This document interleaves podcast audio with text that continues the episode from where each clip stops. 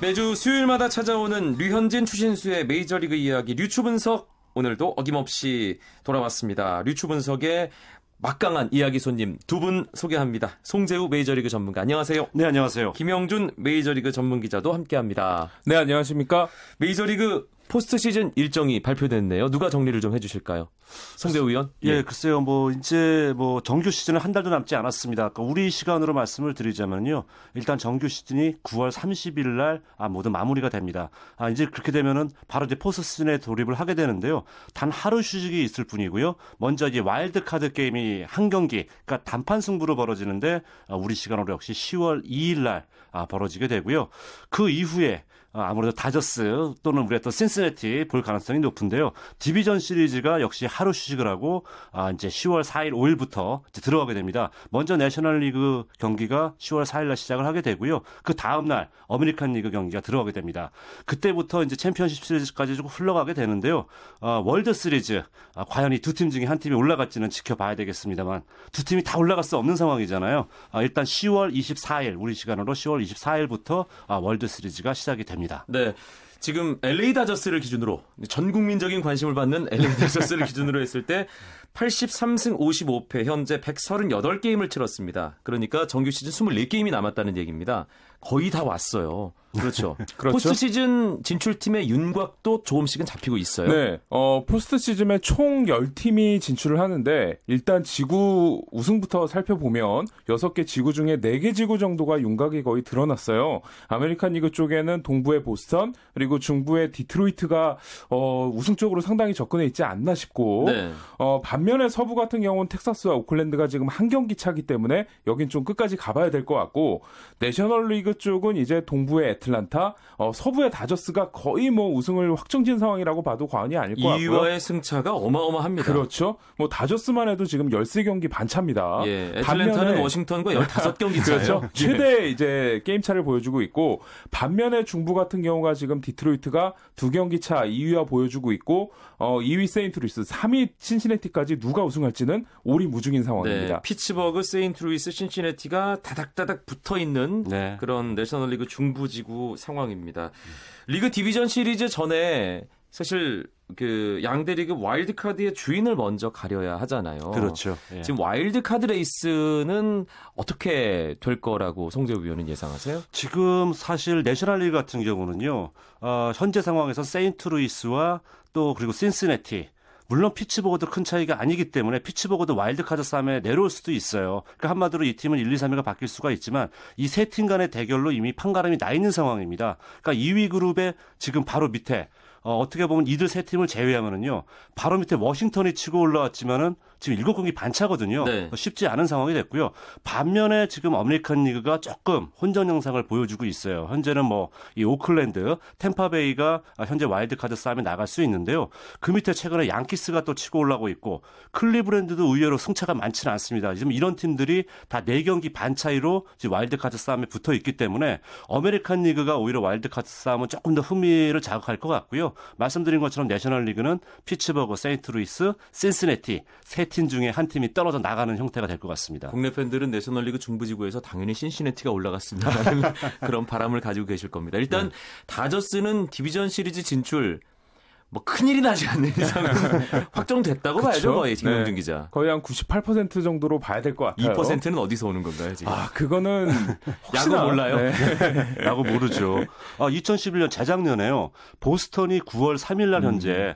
와일드카드 싸움에서 그 자기 밑에 있는 팀하고 8경기 차이가 났어요. 근데 마지막 날 뒤집히면서 템파베이한테 와일드카드 자리를 넘겨준 적이 있었어요. 네, 그런 일이 예. 있었죠. 예, 그러니까 아. 모르는 겁니다, 진짜. 네. 예, 아, 역시 내셔널리그 일단 서부지구는 다저스가 워낙 확실하고 그리고 서부지구의 2위 팀인 애리조나 또 동부지구 2위 팀인 워싱턴이 승률이 워낙 낮기 때문에 결국은 어, 내셔널리그 중부지구 1위 팀과 2위 팀이 디비전 시리즈 티켓 두 장을 가져갈 거라고 보는데 피츠버그, 세인트루이스, 신시내티 지금 상황에서는 이 세 팀 중에 어떤 두 팀이 될지 전혀 모르는 상황이잖아요. 그렇죠. 그러니까 1위는 당연히 디비전 시리즈에 먼저 올라가게 되잖아요. 올라가는 상황인데 정말 그 지구 2, 3위가 와일드카드가 싸움에 나가는 거잖아요. 정말 아까 말씀드린 것처럼 승차가 워낙 좋기 좋고 또 지금 또 세인트루이스 상대로 신시내티가 4연전 가운데 2연승을 거두는 상황이니까 정말 시즌 마지막 그 신시내티 3연전이 피츠버그하고도 3연전이거든요. 네. 그때까지 가봐야 될 것 같습니다. 디비전 시리즈 매치업은 어떤 식으로 결정이 되는 건가요? 어, 디비전 시리즈는 일단 뭐 예전 같으면은 어, 와일드카드 팀이 예를 들어서 같은 지구라면은 어, 리그 1위 팀하고 피하는 대진을 짰는데 네. 지금은 와일드카드 결정전이라는 게 생기다 보니까 와일드카드 결정전에서 승리한 팀은 무조건 리그 1 팀, 리그 1위 팀하고 디비전 시리즈에 붙게 돼 있거든요. 아, 리그 승률이 가장 높은 그렇습니다. 예. 그래서 예를 들어서 피츠버그가 리그 1위를 했는데 세인트루이스와 신시내티가 와일드카드 결정전을 해서 뭐 신시내티가 예를 들어서 승리를 했다. 그럼 피츠버그하고 그대로 이제 붙게 되고 여기서 흥미를 모으는 게 어, 과연 이제 신시내티가 와일드카드 결정전으로 가고 다저스가 리그 1위를 차지했을 경우는 어, 두 팀이 디비전 시리즈에서 직접 붙을 수도 있는데 어, 우리의 아무래도 바람은 그것보다는 챔피언십 시리즈 가서 붙는 게 좀 더 낫겠죠. 예. 추신수 선수야 팀의 붙박이 1번 타자로 포스트 시즌에 가더라도 그 자리가 변함없이 유지될 것이고 네. 활약을 기대할 수 있습니다. 문제는 다저스 지금 포스트 시즌 진출이 98% 확정적인 다저스의 류현진 선수가 네. 이 가을 잔치에서도 이 어떤 선발의 한 축을 네. 담당할 수 있을 것이냐. 사실 3선발까지 들어가야 좀 안정적으로 활약할 수 있는 거잖아요. 디비전 시리즈 같은 경우에. 근데 이제 우리가 너무 류현진 선수를 사랑하다 보니까 아, 최근에 소개된 게 삼선발에 못 들어가면은 포스트 시즌에 못 뛰는 거 아니냐. 어, 이렇게 좀 걱정들을 많이 하시는데요. 실질적으로 메이저리그 이제 팀들이 시즌 갔을 때 아, 정말 아예 4, 5 선발이 너무 약하다.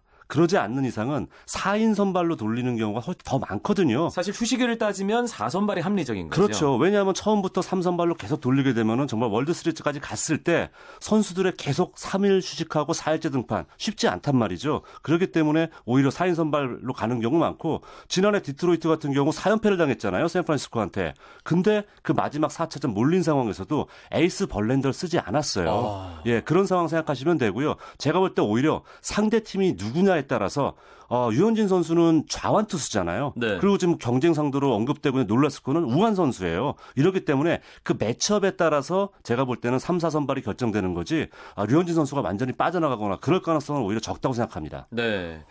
어, 포스트 시즌 정규 시즌과는 달리 정규 시즌에서는 뭐 로테이션이 뭐 커쇼, 그레인키, 류현진, 놀라스코 이런 식으로 가도 언제든지 바뀔 수 있는 거고 팀의 상대성에 따라 결정되는 거죠. 그렇죠. 그러니까 포스트 시즌 같은 경우는 송재우 위원도 말씀을 하셨지만 상대 팀, 뭐 예를 들어서 디비전 시리즈에서 좌완에게 상당히 강한 팀이 나왔다. 뭐 이런 경우면은 사선발이 될 수도 있고 또 이제 홈 원정 성적도 비교를 하거든요. 예를 들어서 류현진 선수가 원정에서 아무래도 좀 불안한 부분이 있다. 그러면 홈 경기에 나설 수 있게 3, 4차전 선발을 이제 바꿔서 조정을 해주는 경우도 있고 네. 어, 말씀하시는 것처럼 마지막으로 이 3인 로테이션 쓴 팀이 양키스가 이제 2009년에 어, 3인 로테이션으로 우승을 했는데 그 양키스 제외하고는 성공한 팀이 거의 없어요. 아. 그런 하루 휴식을 덜 하고 나섰을 때 포스트 시즌에서 이런 선발 투수들의 성적이 대단히 안 좋기 때문에 그런 부분은 걱정 안 하셔도 될 것 같습니다. 알겠습니다. 역시 류현진 선수, 추진수 선수 두 선수가 모두 포스트시즌에 진출하길 많은 팬들이 바라고 있을 것이고 특히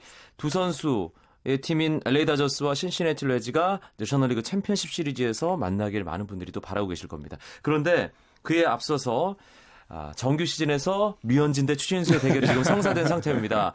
아, 미국 현지를 연결해서 그와 관련된 여러 가지 이야기 들어보도록 하겠습니다. LA 한인방송 라디오 서울의 문상열 해설위원 연결되어 있습니다. 안녕하세요. 네, 안녕하세요. 네. 에, 다저스와 신시내티 맞붙게 됐고 류현진 선수가 신시내티 원정에 등판하게 됐습니다. 현지에서도 여러 가지 이야기가 나오고 있겠네요. 그, 돈 매팅리 감독이 지난 이 현지 시간으로 월요일 날 이제 에딘슨 볼케스 선수를 내일 경기에 등판시킨다. 그렇기 때문에 어떻게 보면 이제 신시내티 레드 구단의 그 마케팅에는 큰 도움이 됐습니다. 신시내티가 스몰 마켓입니다.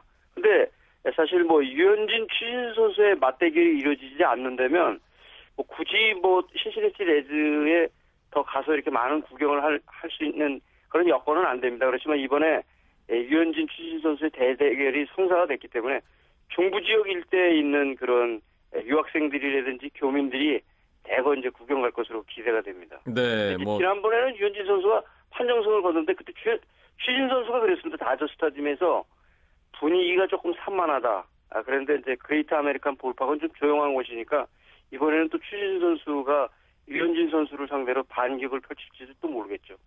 알겠습니다. 예, 또 홈구장이기 때문에 지난번 다저스 홈구장에서는 류현진 선수의 판정승, 신시내티 홈구장으로 가면 또 추신수 선수가 안방에서 또 자존심을 세울 수 있는 거니까요. 최근 페이스도 좋고요. 아, 국내에서는 류현진, 추신수 선수뿐만 아니라 다른 선수들이 언제쯤 메이저리그에서 모습을 보일 수 있을 것이냐 이 부분도 관심사입니다. 특히 임창용 선수가 워낙 마이너리그에서 잘했거든요.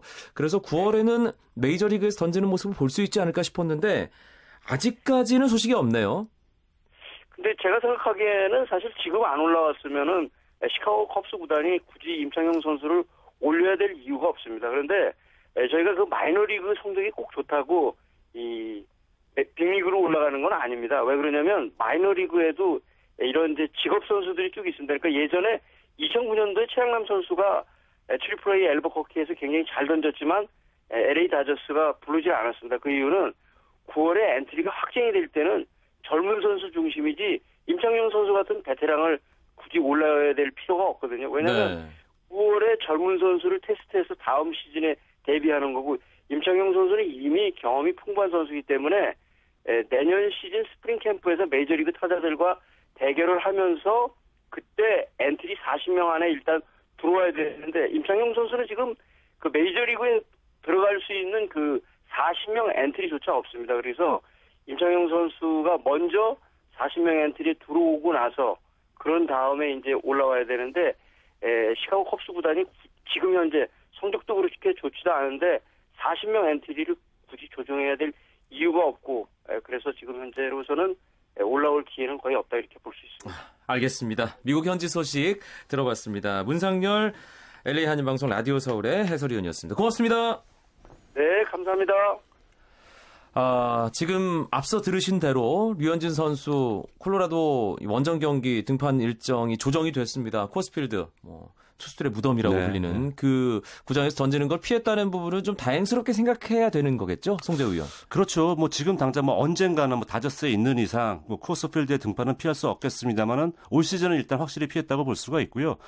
근데 하지만 그레이트 아메리칸 볼파크도 만만치 않은 이 타자들에게 유리한 구장이에요. 네. 아, 이제 그러기 때문에 그런 점 또 이제 원정 경기에 조금 아직까지는 약점을 보여왔다는 점 아, 이런 점에서 이렇게 안심할 수는 없을 것 같고요. 어, 오늘 뭐 추신수 선수하고 통화하는데 이런 얘기를 했어요. 아, 오늘 경기 뭐 우리 그 김용준 기자가 중계도 했습니다만 신스네티 선수 정말 한 점 승부였지만 집중력이 강하게 느껴졌거든요. 네. 아, 추신수 선수한테 물어보니까 본인도 똑같은 얘기를 하더라고요. 선수들이 지금 상당히 집중력이 그러니까 음. 지금 좀 급해졌잖아요. 그렇죠. 그러니까 집중력이 강해졌기 때문에 뭐 류현진 선수와의 직접 대결을 언급하지 않았습니다만은 뭐 어쨌든 본인도 그렇고 지금 팀 분위기는 확실히 달라진 것 같습니다. 그래서 류현진 선수가 좀 지난번하고는 다르게 좀 조심할 필요가 있을 것 같아요. 추신수 선수가 지난번 그 LA 다저스 원정 경기 신시내티 입장에서는 원정 경기 때는 컨디션이 좀 안 좋았잖아요.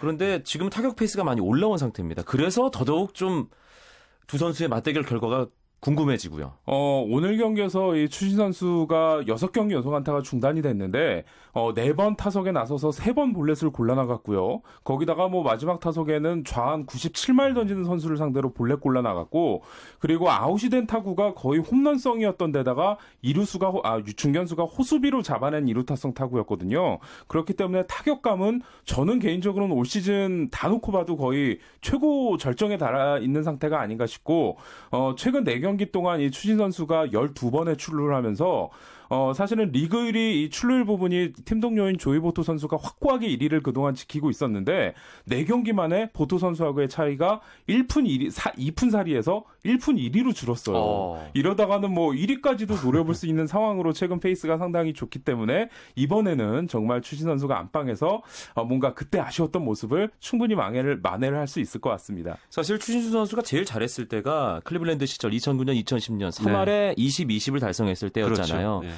지금 3할 타율은 조금 거리가 있습니다만 네. 19개 홈런, 17개 도루. 네. 20, 20은 뭐 거의 이변이 없는 한 올해도 반복한다고 봐야겠죠. 제가 볼 때 정말 못하면은 그게 이변이라고 볼 수 있을 것 예. 같고요. 그만큼 근접해 있고 저도 며칠 전에 알았는데 되게 놀라운 사실은요. 어, 내셔널리그가 1876년부터로 시작을 보고 있거든요. 근데 지금까지 1번 타자가 한 시즌에 홈런 20개 이상, 그리고 100볼넷 이상, 100득점 이상을 한 선수가 한 명도 없더라고요. 정말로요. 예, 아메리칸 리그에서만 4명이 있었고 지금 가능하지 않나요? 지금 이미 수치상으로? 볼넷은 93개예요. 예. 아, 그래서 7개밖에 아, 득점이 7개밖에 안 남았고 볼넷도 9개만 추가하면 되는 상황이니까 지금 남은 경기 수 또 추신수 선수의 이런 페이스로 봤을 때 내셔널 리그 그 야구 역사 기록책에 처음으로 이름을 올릴 수 있는 기회가 아닌가 생각이 됩니다. 네. 아, 이 신시내티와 다저스 경기, 다저스 신시내티, 류현진 선수 원정 등판 경기 또 보면서 이 집신 장수 우연장수의 마음으로 예. 이 신시내티도 지금 승리가 급한 상황이잖아요. 어, 추신수 급하죠. 선수만 잘 치고 류현진 선수가 승리를 거둬야 된다. 이렇게 그동안 봤는데 다저스는 승리가 급하지 않고 네. 신시내티는 승리가 급하니까 이거 어떻게 봐야 되는 거죠? 두 분은 어떻게 보실 거예요? 김영준 기자? 어, 그게 참 누구 한 명을 고르기가 애매한 상황인데 말씀하신 대로 분명 이제 류현진 선수도 호투가 필요하긴 하지만 신시내티가 와일드 카드가 뭐 어느 정도 확정이 돼 있는 상황이지만 와일드 카드라는 게 상당히 위험할 수 있는 게 어, 이 결정전을 하게 되면 한 게임 만에 떨어질 수가 있거든요. 그렇죠. 그래서 저도 상당히 고민이 됩니다. 송재우 의원은요? 아, 저한테 물어보지 마시고요. 정말 저도 마찬가지입니다. 이건 정말 뭐 집신 장사 뭐 이런 걸 다 떠나가지고 예. 아 예전에는 그냥 추인 선수 잘 치고 아 정말 뭐 다저스 이기면서 승리 투수 되면 좋지 않겠는가 했는데 지금 신시내티도 승이 급한 상황이기 때문에 제가 정리해드리겠습니다. 예. 류현진 선수가 8이닝 무실점으로 내려가고 어. 0대 0 상황에서 9회 신시내티가 점수를 내는 거죠. 어, 괜찮네요. 훌륭 선수의 뭐 끝내기 끝내기 홈런이라든지 알겠습니다. 예, 매주 수요일 밤에 메이저리그 이야기 루치 분석 여기서 줄이겠습니다. 메이저리그 전문가 송재호 씨, 김영준 메이저리그 전문 기자 두 분 수고하셨습니다. 네 감사합니다.